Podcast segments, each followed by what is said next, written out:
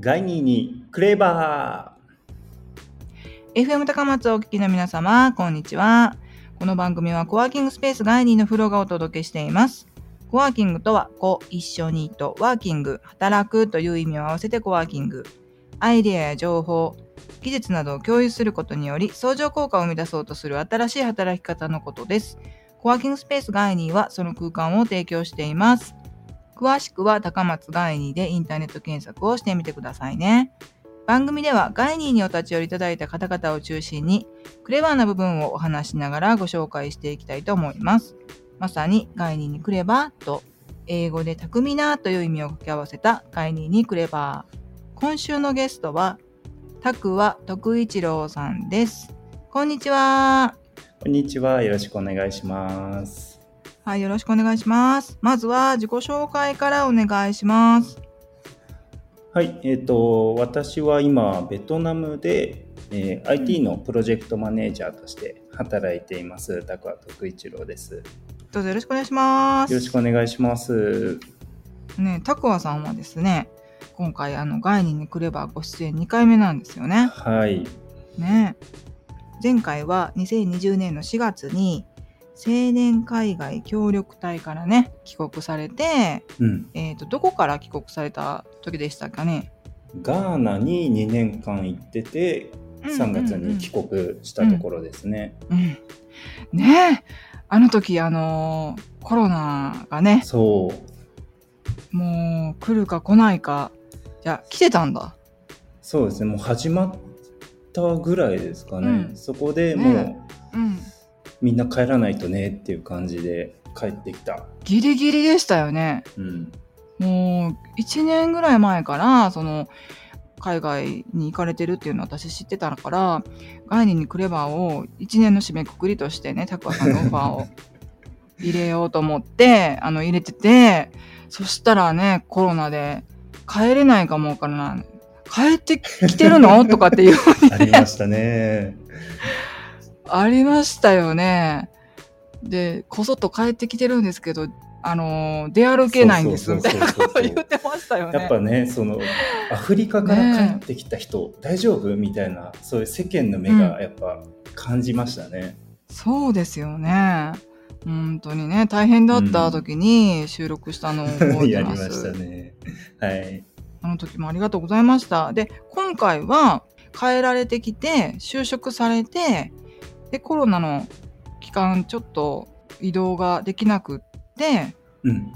でそれで、えっ、と、何ヶ月間か待機した後に、今、ベトナムでエンジニアとして働いていらっしゃるんですよね。えっと、2020年3月に日本に帰ってきて、で、うんうんそこから、うん。そのベトナムにの就職は決まってたんですけどベトナムのに行く飛行機がはいはいなくて入国ができない、うん。まあはいベトナムもそのコロナが増えてきたところだったのでもう受け付けませんみたいな、っうん。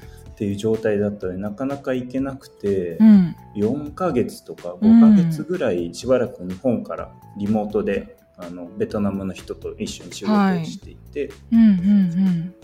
で、えっと、9月ぐらいにようやくベトナムに入国ができたうん。っていう感じですかね。そうなんですね。うーん。もう慣れました？ベトナムの生そう。ですね。ベトナム来て今が1年半ぐらいになるので、もうさすがに、うんうんうんはい、ベトナムにはも生活も慣れて、ご飯も美味しいですし、うんあの人柄もみんなすごく優しくて、働きやすいし、うん。まあ、なんといってもそうですね、うんうんうん気候もちょうどいいので生活しやすいんですよね。うーん。そうなんですね。今季節ってどのような感じなんですか？今がベトナムのベトナムって2つしか季節がなくて、寒気と雨季の2種類になるんですけど、今がちょうどあのはい。寒気の時期で、ただ寒気って言っても、うん。なんか寒気って雨が降らない時期なんですけどあの、まあうん、実際うんうんここ最近どんぐらいだろう？1ヶ月ぐらいかな？全然雨は降ってないうん。ところなんですけど、その暑くはないんですよ、うん気温は全然暑くなくて涼しい、うん涼しくて、うん。かつ雨が降らないっていう、うん。あの最高の季節、うん。そうなんですね。うん、日本はね、まあ、冬でね、今、ちょっとね、もう寒いですよね。うん、寒いですね。まあ、暖冬だとは言われてましても、まだちょっとね、まあ、まあね、香川県はそんなに寒いって言ってもね、まあ、知れてる感じですけども、はい、そういったタクワさんなんですけども、ガイニーにクレバーではゲストさんにお気に入りの曲や思い出のある曲などを2曲選んでいただいています。ここでタクワさんの選んでいただきました最初の曲をお聴きください。はい、それでは聴いてください。フォンチュイリンでデミノイチョマンゲです。タクワさんの選んだ1曲目は、ホンチョイリンでデミノイチョマゲでした。この曲を選ばれたのはなぜなのでしょうか？はい、えーこの曲はですね、ベトナムでもすごく有名で、多分ほとんどの人が1回以上は聞いたことがある、まあもう全員知ってるんじゃないかっていうぐらいのあの有名な曲ですね。うーん、そうなんですね。で個人的にはやあの、うんうんこの PV うん。で撮っているそのなんでしょうねそその PV がそのベトナムの民族衣装を着てあの撮影されていて、なんかはい。でまあ歌手もあの聞いてもらったら分かったと思うんですけど女の人が歌ってるので、まあ、とっても可愛らしい感じの、なんかベトナムの雰囲気も出てるし可愛くて、うんそのであと好きなポイントとしてはそのベトナム語の発音うん。が可愛いなと思って、うん。だからなんかベトナム感も出てて可愛くてうん。聴きやすい、うん。そういう曲なので好きな曲ですね。そうなんですね。あのーそちらでね、音楽の番組っていうのは、なんかテレビとかうん。ラジオとかあるんですか、多分あると思うんですけどすいません。私、うんそのベトナムのテレビがちょっと見れないというか契約しないと見れないみたいで、普段は全然テレビ見ないんですね。まあメインはあのよく使うのは YouTube とかでベトナム人も結構よく YouTube であの音楽を見たり聞いたりしてるので、結構 YouTube もあの多く使われてるのかなっていう感じですね。ああそうなんですね。へえじゃあなんかそういうあのテレビ番組とかいうんじゃなくってあのえーと作業中とかに音楽かかってたりとかああそうですすかね。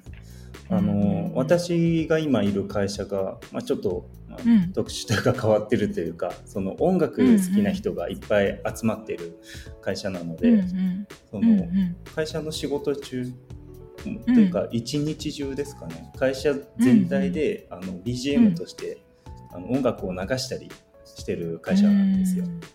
でなるほど。まあその選曲は早いもん勝ちというか、その自由にこう曲を選んでかけていいっていうような状態になってるので、会社になってるのであのうん。ベトナム人が選曲をするとやっぱうん。そのベトナムの曲を流したりするんですね。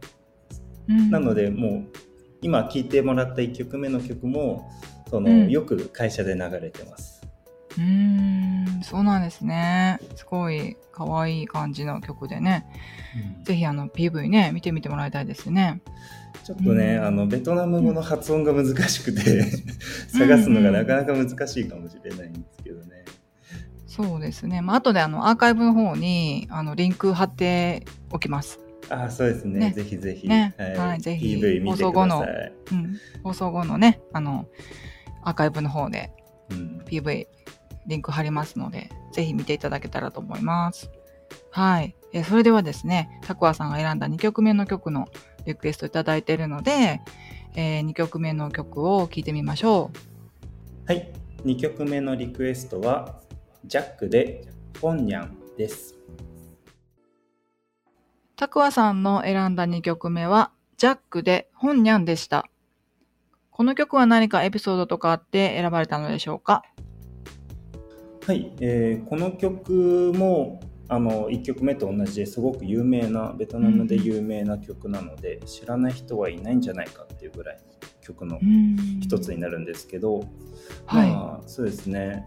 ベトナム人ってカラオケがすごく大好きで、そのまあ、今はちょっとコロナで行けなかったりするんですけど、はい。飲みに行ったりご飯に行ったりするとうん。そのご飯の後はみんなで一緒にカラオケに行くっていうのがよくあるあの流れなんですね。うんうんでまあそのカラオケに行くと誰かしらが必ずこの曲を絶対1回は歌うみたいな。うん。下手したらその違う人がまた同じ曲を歌ったりとかっていうのでもう必ずカラオケに行ったら聴くような曲なのでちょっと耳に残って、はいそうなんですね。ああ、じゃああれですね、あの、ベトナムの方と、あの、仲良くなろうと思ったら、その1曲目のね、えーうんうんチェイリンさんの曲と、2曲目のジャックさんの曲を歌えるようになってたら、すごく仲良くこなれるんですかね。間違いがないですね。それぐらい有名な。トナム人と仲良くなるんだったら、まずカラオケですね。カラオケに一緒に行ってどうん、で1曲でもカラオあのベトナムの曲を歌えたらもうんうすぐ仲良くなれます。お間違いないです。結構ハードル高そうだけど、まあ。そうなんですよね。なかなか難しいんですけど、ベトナム語って発音がすごく難しいので、そうですよなかなね。か、はいうん覚えるのも大変なんですけど、まあうん私できないんですけどね。うんうんうんえタクワさん自身はあのお仕事ではあのコミュニケーションっていうのは何語で取られてるんですか？一番多く使うのは日本語でやり取りさせてもらってますね。日本語のままでいけるんですね。んそうそうそうそう。あのまあ私がプロジェクトマネージャーっていう立場でうんうんはいいくつか何個かプロジェクトを担当させてもらってるんですけど、はい。その中でうんさらにそのベトナム人のプロジェクトマネージャーっていうのもうんいるんですね、ポジションとして。はいはい。でそのベトナム人のプロジェクトマネージャーっていうのが日本語が扱える人材っていうのを採用していて、うん。で私とそのベトナム人のプロジェクトマネージャーと、まあ、あとはお客さんとかと一緒に話をして、うん。じゃあこういう機能を作りましょうねとかこういうアプリにしましょうねっていう相談を日本語で、うん。まあ、その後にそのベトナム人のプロジェクトマネージャーが今うん。度そのベトナム人のエンジニアうん。にお客さんから言われたこととかお願いされたことを翻訳して、ベトナム人のエンジニアに指示をして、うんうん。あのスケジュール管理だったりとかタスク管理っていうのをしている。っていうような感じなので、まあ、基本的に私が一緒にそのやり取りをしてあのやり取りするのはそのベトナム人の日本語が喋れるプロジェクトマネージャー。うん。っていう感じになりますね。なるほど、そうなんですね。すごい、じゃあ優秀な人があのベトナム人のプロジェクトマネージャーとしていらっしゃる。そうですねね本当に優秀な人ばっかりですね。もう基本的にトリリンガルが当たり前っていう世界ですね。英語、ベトナム語、日本語が喋れるのが普通ですみたいな人たちが集まってますね。すごいないや、本当すごいと思いぁ。ますねえ何かあの困ったことはあります？あの意思疎通のことでちょっと困ったなっていう。そうですね。やっぱ一番困るのは、うん。その生活をしててうん。ベトナムで生活をするのでうん。やっぱ周りはベトナム語うなんですね、んうん。そうですよね。でうん。英語が通じないっていうのが一番困る。あらー。そうなんですね。そう。私ベトナム語全然できないし文字もあんまり、あんまりというか文字も読めないうん。ので、うん。例えばそのベトナムでうん。UberEats みたいなアプリがあるんですね。はい。はい。ご飯をデリバリーできるアプリとかあるんですけど、うんうん。それもそのアプリのうんアプリ上では英語で設定して英語で使えるようにはなってるんですけど、うんやっぱり全部英語ではないんですよ。ああ、なるほど。ご飯のご飯の名前とか。っていうのがベトナム語だったりしてはい。この分かんないんですよね。か、勘で注文するみたいな感じですか？そうそうそうそう本当にあの写真のついてるやつしか注文しないし、まずそうですよね。なんか、注文して思ったのと全然違うのが来たりとか。あるあるあるですね。ああ、あるあるなんだ。えー、もう。勘とあとはその値段、うんうんうん。ここの値段だったら多分このぐらいの量なのかなみたいなうんうん とか、文字が読めないからもう大体値段で、ここのぐらいの値段のやつ頼んだら大体1食分かなとかああ、なるほど。そうなんですね。なかなか苦労されますね。そうしたらね。ベトナム語使えないとちょっときつい時はありますね。ん。そうなんだ。じゃあこの機会に、ね、ベトナム語もマスターしていただいて、そうですたくわさんも、はい、トリリンガルになってから帰国を。なれるかな はい。ありがとうございます。はい。それでは次のコーナーに行きたいと思います。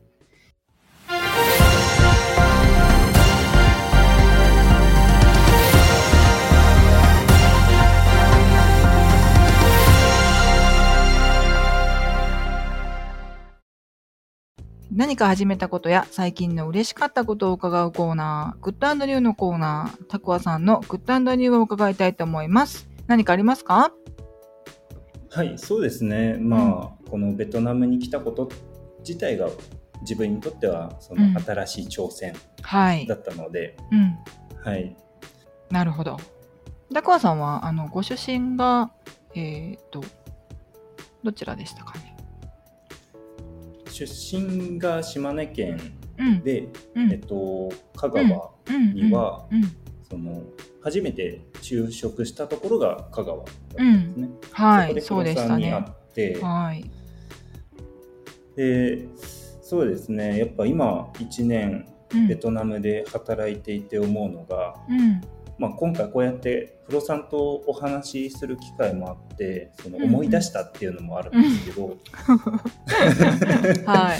ありがとうございます。やっぱその今ベトナムで IT のプロジェクトマネージャーとしてうんこう働けているうんその土台というか、うん。うんうん。その IT の基礎みたいなところを築けたところっていうのは、やっぱ初めては SE としてシステムエンジニアとして働いた香川で。その先輩が教えてくれたりとか、いろいろと面倒を見てくれた方がいっぱいいた香川の地でそのはい。今このベトナムで働けている土台を作ったのが香川だなっていうのをまあ思うわけですよ。うんやっぱね自分にとってはやっぱそこで香川でやっぱその培った技術とか知識とかその経験がこの海外で、まあ、ガーナもそうだったんですけどね、うんガーナでもそうんの香川でのその経験っていうのが活かせたと思ってるし、うんでまたこうやってベトナムに来てはねうん。あのなんとかやっていけてるうん。っていうのが、やっぱそこの経験っていうのは香川でやったことが全部思い出すんですよね。やっぱりやってると思い出してくるんですよ。なるほど。この知識とかって、うんあの〇〇先輩が教えてくれたところだなとかっていうのを、うんやっぱ今でも思い出しますね。うん、そうなんですね。自分にとっては、うん、香川がすごくあの大切だったというかあうんの土台になった土地ですね。うん、ありがとうございます。またね、あのコロナ落ち着いたらね、日本に帰って帰国して、香川にもね、遊びに来ていただけたらと思います。はい、お待ちしております。はい、えー今週のゲストは、ベトナムで IT プロジェクトマネージャーをされている、たくわ徳一郎さんでした。どうもありがとうございました。ありがとうございました。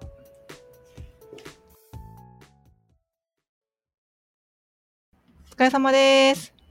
お疲れ様です。とね、ガイに来ればね、今年の5月でも3年目に入ったんですけど、おめでとうございます。ありがとうございま。す。ね。あの前回にはちょっとなかったんですけど、えっと、3年目に入りまして、今期からね、1分間の反省コーナーをスタートしたんですね。タコアさんは、ラジオ収録2回目だったんですけども、いかがでしたでしょうか？やっぱね、そうですね、2回目だったら、ちょっとは慣れたかなっていう感じはあるんですよね。はいはい。1回目への反省点が自分の中で割と多くって、うんうん。な んか、なんでしょうね、その、相槌とかが難しかったり、うんうん。その、うまく噛み合わないというか、切れちゃうというか、まあ今回もあったんですけど、うんうん。うまく話を続けられない。うんみたいな。うんうんやっぱ自然に話すってことができたらよかったんですけど、難しいなっていうのを、まあ2回目でも感じますね。うん音声だけだからね、なかなかね、難しいですよあーそういうね。ことなのかな。うん。ねあの、ちょっと聞いてみたいことがあるんですけど、はい。あの、ベトナムの食生活で、なんかチャレンジしたいうんうんことがなんかあるっていうふうに、ちらっと聞いたんですけども。そうそうそう。うん。私、ベトナムに来て1年半経つんですけど、うんで、ベトナムのご飯ってうん。結構美味しいんです。何でも美味しくって。はい。で、その味付けもそのうん日本に近いというか、まあ日本人の舌に合うような味付けが多いので、はいはい多。分日本人も普通に食べたら美味しいっていうようなものがいっぱいあるんですね。うんうんだから基本的にあの自分は全ベトナムのご飯うん。うん美味しくて楽しんで食べてるんですけど、うん。1年半いてまだあの挑戦できてない食べ物が一つあるんですよ。はい。何ですか、それは？それがホビロンっていう食べ物なんですけど、はい。ホビロン。まあこれベトナムホビロンで調べたらいっぱうんいすぐ出てくると思うんですけど、有名なんですけどこれがですね、うん、あの卵を茹でたうん。ものにはなるんですけど、うん。その使う卵がうん、多分ユーゼーランでその、うん。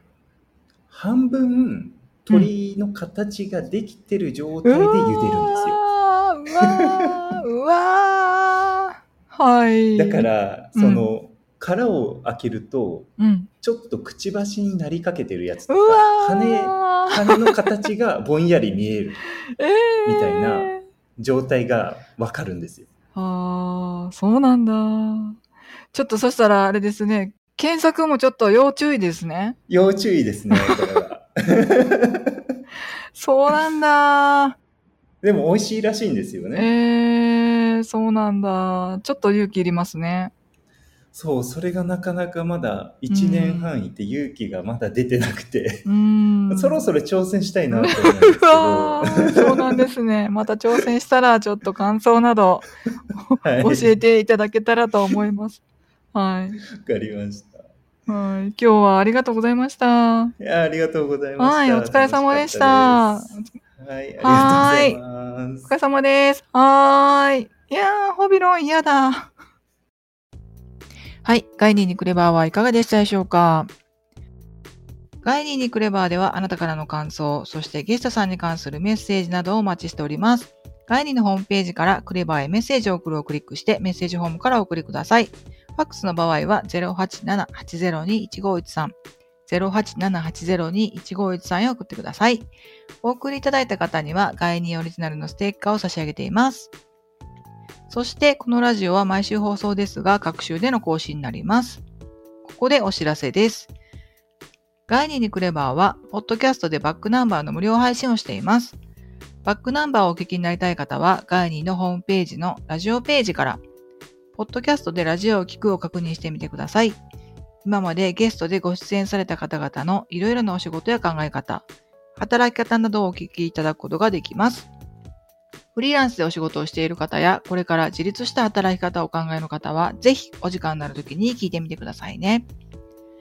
それではまた次週の概念にクレバーでお会いしましょう。バイバーイ。